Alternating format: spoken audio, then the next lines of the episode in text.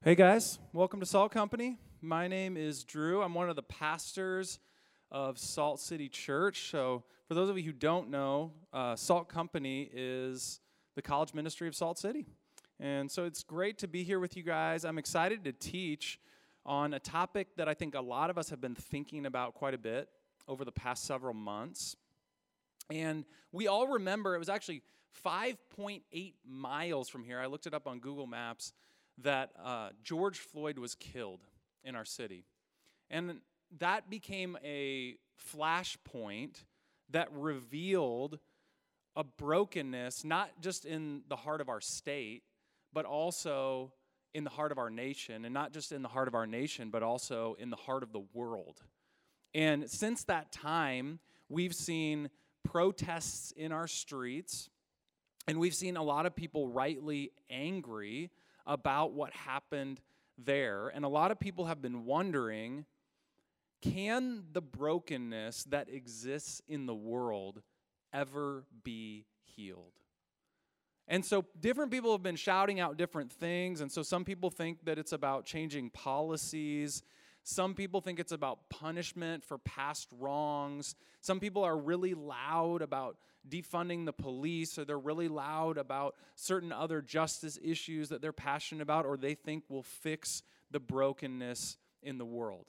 And I'm really not here to comment about how those policies would work or how those things uh, would work out if we implemented them, because I'd be eh, way, way in over my head if I tried to talk about that.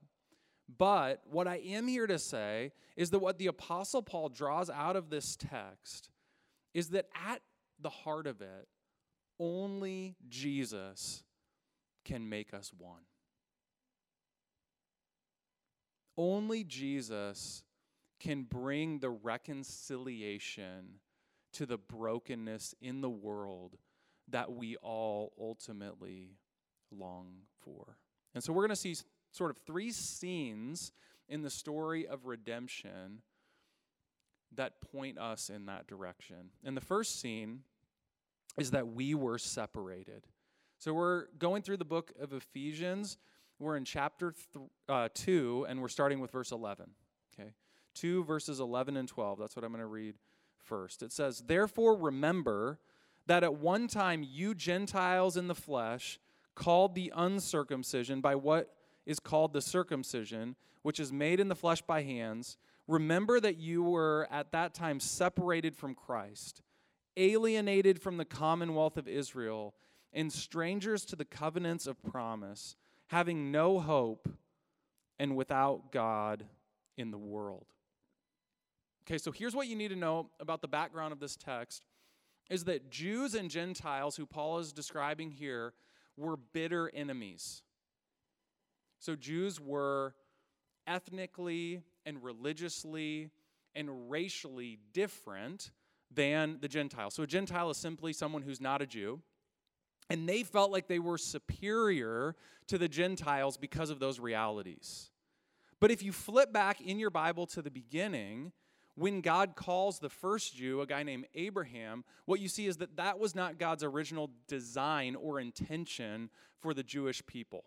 God called out Abraham and he says, Hey, I'm calling you out because I want to bless you so that you can be a blessing to every nation on earth.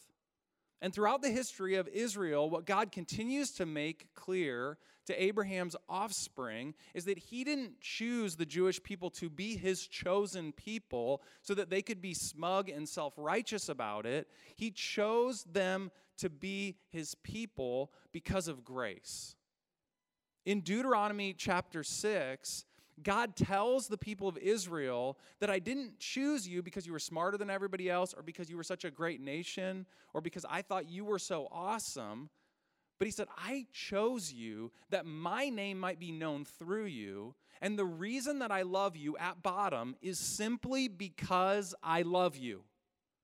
I love you because I love you. And then he reiterated to them that their purpose was that God's blessing would go to them so that his blessing would go through them. But like many of us do with blessings in our lives, instead of allowing those blessings to go through them, whether it be monetarily or religiously or blessings of material possessions or blessings of knowing and loving and serving God, instead of allowing that to go through them, they hoarded it for themselves and they felt proud of themselves for what they had and what other people didn't have. And so they looked at the Gentiles and they said, We're in, you're out. And they built walls of separation, literal walls of separation, to keep the two groups of people apart to let them know that they were inferior and they wore it like a badge of honor that they were God's chosen people.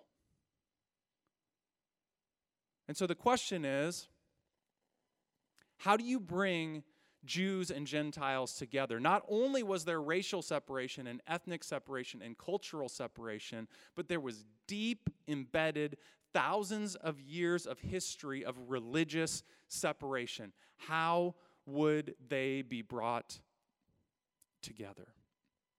And Paul gives a surprising answer. He doesn't say, hey guys, just try to get together and right the wrongs. Let's bring in a political solution or let's have a debate with one another and let's hash out our differences. No he actually says that the primary problem is not that they're separated from one another. The primary problem that they have is that they're separated from Jesus. You see that? He said in verse 12, Remember that you were at that time separated for, from Christ. So, what he's saying is the horizontal problems that exist in society have as their root cause a vertical problem.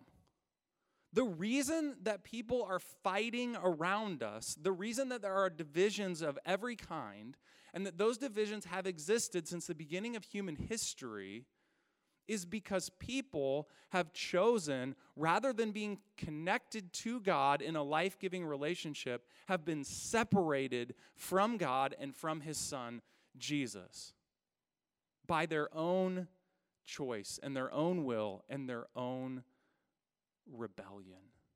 And so here's what trying to fix the problems of racism in that society and in our society is like doing. It's like if you had the check engine soon light on, okay?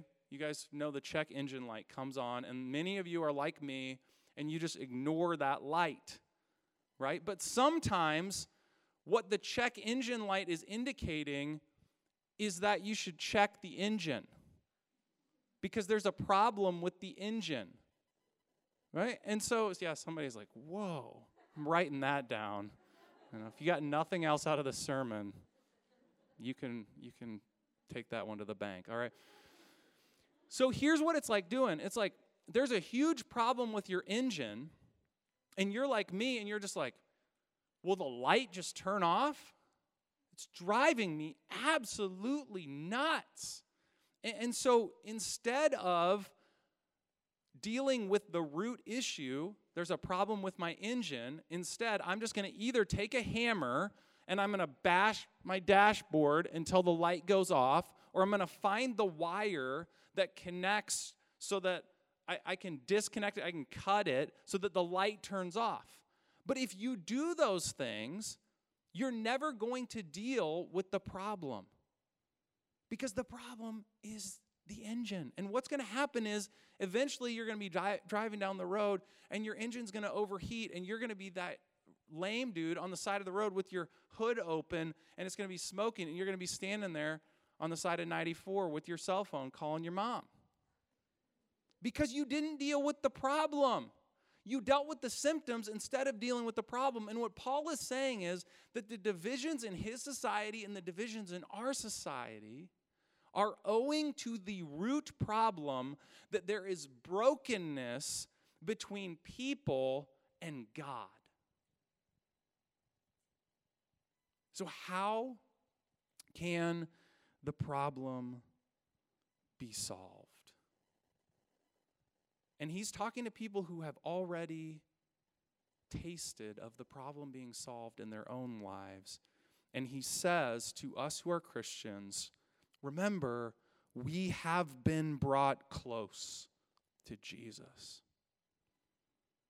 Look at verses 13 through 18 with me. He says, But now, in Christ Jesus, you who once were far off have been brought near by the blood of Christ.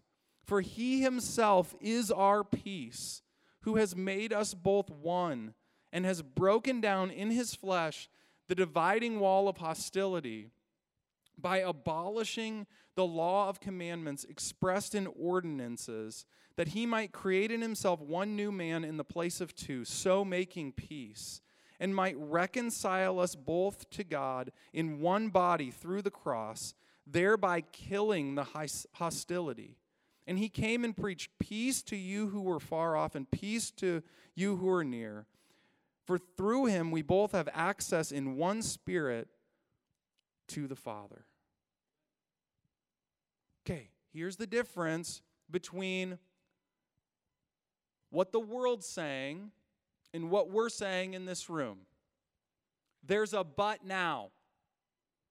There's lots of people in our society who are recognizing the problem, but there's never a but now because there's never any good news for anybody. But as Christians, we have good news.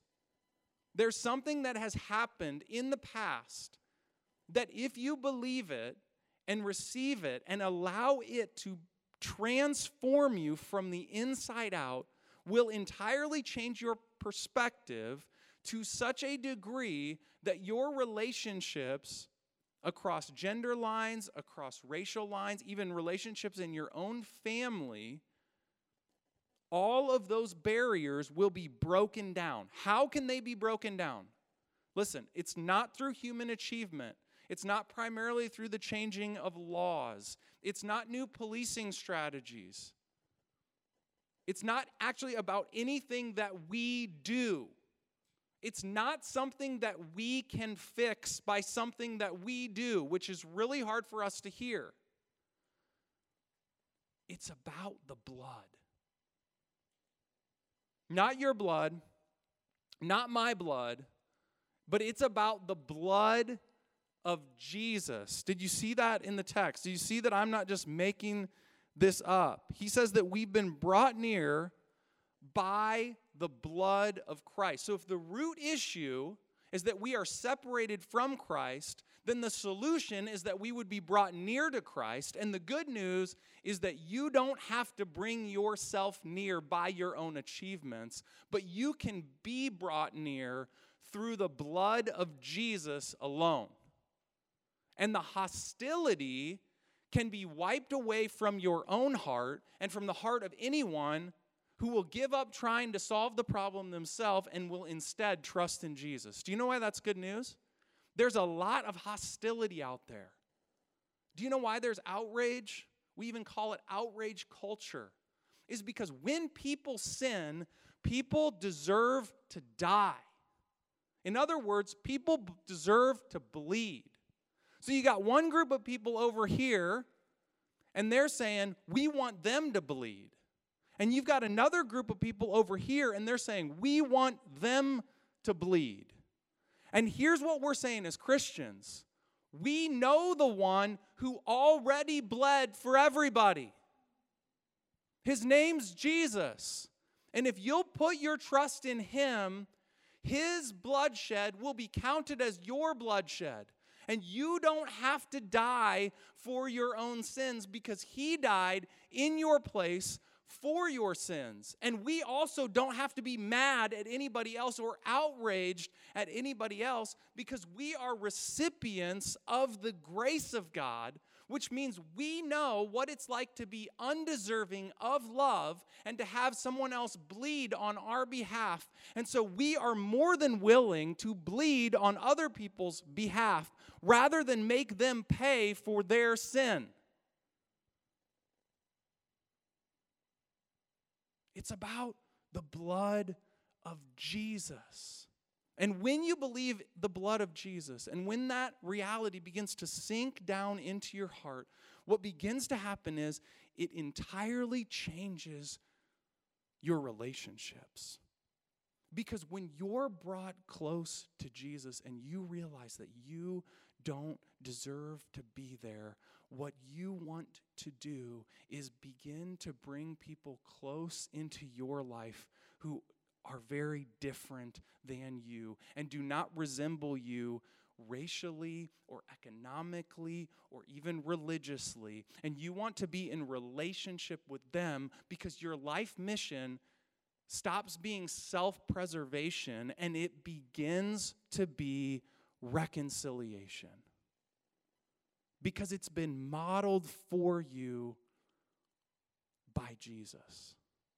When you've received mercy, you begin to want to extend that mercy to other people. Do you guys remember the scene from Les Miserables?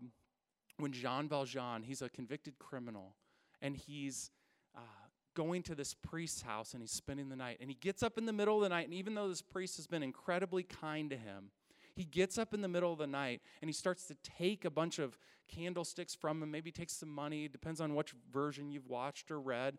And he takes all of these things in the middle of the night, and then the priest catches him in the middle of the night. And, he punches the guy in the face and shoves him to the ground and runs away. And that's a reflection of, of him treating the priest the way that he's been treated. He's been unjustly and unfairly treated, he's been oppressed, he's been thrown in prison. And so he's putting everyone else in his life in prison every chance that he gets. And then he's caught by the authorities and he's brought back to the priest. And the guy still has a black eye. And the authorities say, Is this the man who stole all these things from you? And he said, Well, yeah, he's, he's the man who has my things, but it's not because he stole them. I gave him all those things. And then he looks at Jean Valjean and he said, But you forgot a few things. And he goes and grabs more things and puts them in his backpack and continues to load him up. And then he looks at him and he says, In the same way that I've shown you mercy, you go show mercy to other people. And his life is changed on the spot. He lives a completely different life because when you receive mercy, deep down in your heart and you understand that it was mercy and that you didn't deserve it, your entire life is changed. And you stop trying to put people in prison and you start trying to get people out of prison with you, and other people begin to be reconciled to you and to God. And you become a minister of reconciliation. And when a whole bunch of people start to believe this message and they start to live out this message, what begins to be formed is a church. And what Paul says about the church is that in the church, we're not an institution that does corporate things, but we're a household. We are a family.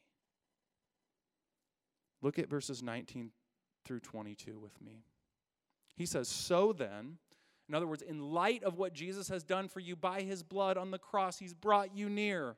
So then, you are no longer strangers and aliens, but you are fellow citizens with the saints and members of the household of God, built on the foundation of the apostles and prophets, Christ Jesus himself being the cornerstone in whom the whole structure, being joined together, grows into a holy temple in the Lord. In him you also are being built together into a dwelling place for God by the Spirit. So sometimes when we think about the church, what we think about is the group of people that we are currently in a room worshiping with. And the Apostle Paul wants us to zoom out. And he wants us to think of the church as a multi ethnic group of people that is all over this globe. Every person who has bowed the knee to King Jesus, who has put their trust in him, so that their fellowship is like a family, and Jesus is like the cornerstone of the house that they live in. And the foundation of the house that they live in is built on the stuff that we're learning right now the books of the Bible, written by the prophets and the apostles. So here's who's included in the family of God people who have bowed the knee to King Jesus and who say, This is the truth. I'm banking my life on the Bible as the truth. And the church goes far beyond the city of Minneapolis, and it goes far beyond the state of Minnesota, far beyond the United States. It goes to every tongue, tribe, and nation on the face of the earth. And Jesus even says that he won't come back until there are people from every ethnic group on planet earth who have placed their trust in Jesus. So there are no strangers and aliens based on the color of your skin in the kingdom of God. Everybody comes in the same way. And it's not about your pedigree and it's not even about your religious background. We all enter through the narrow gate, and the narrow gate's name is Jesus. And if you've entered through Jesus, then you are fully 100% part of and in the family of God. And once you're in the family of God, you can't get kicked out of the family of God. You're in. And the whole reason that God built his house this way is so that within his household there would be a diverse expression.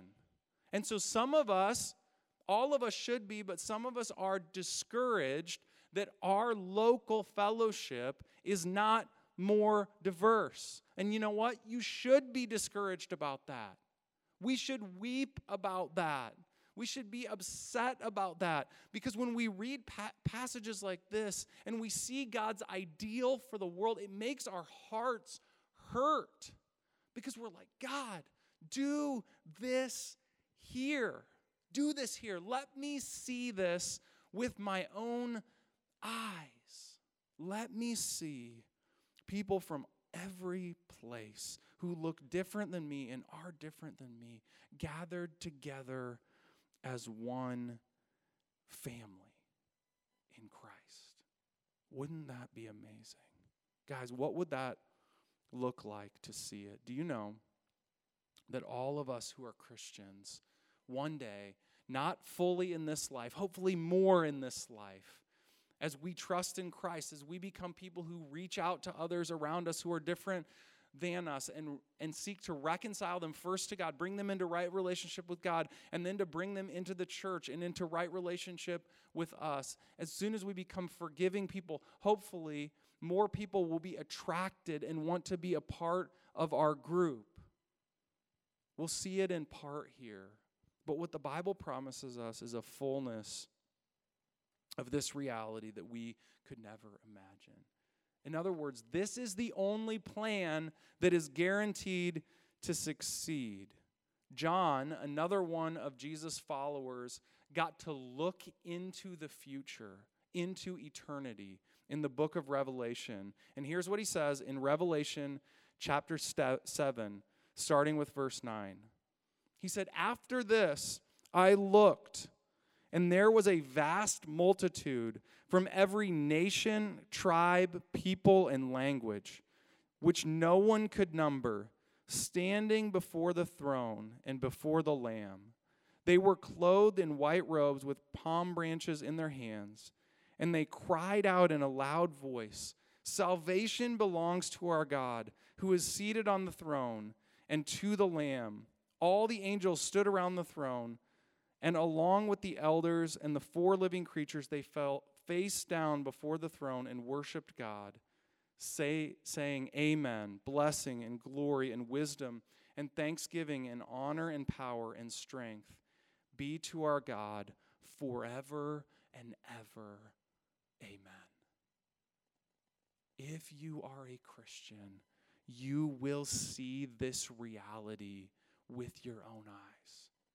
You will stand and you will look around, and everyone will not look the same. People will look very different than you. And there will be people speaking different languages and extolling God with us together. And we will be one.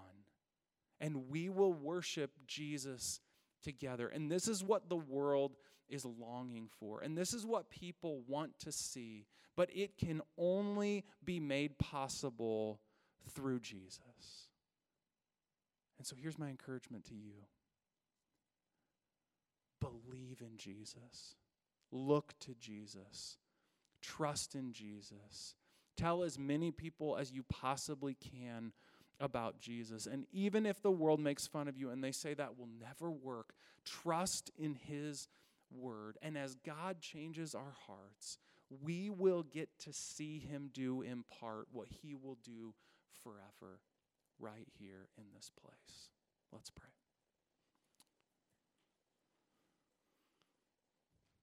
Jesus, it is amazing in a world where there's so much hostility and there's so much anger and outrage.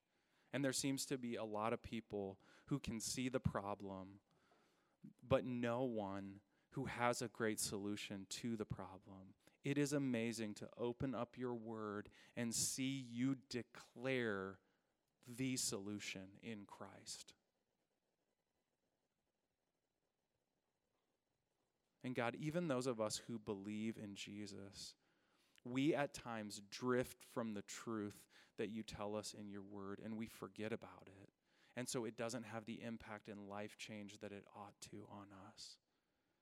And so, God, we want to bow before you and say, Jesus, where there's division and there's brokenness and there's unforgiveness and there's prejudice and there's racism and there's anger in my life, Jesus, would you start with me? Would you change me? Would you make me more like you, God? Would I be a person who doesn't build walls between people and myself, but who tears them down like King Jesus? And pray this all in his name for his glory. Amen.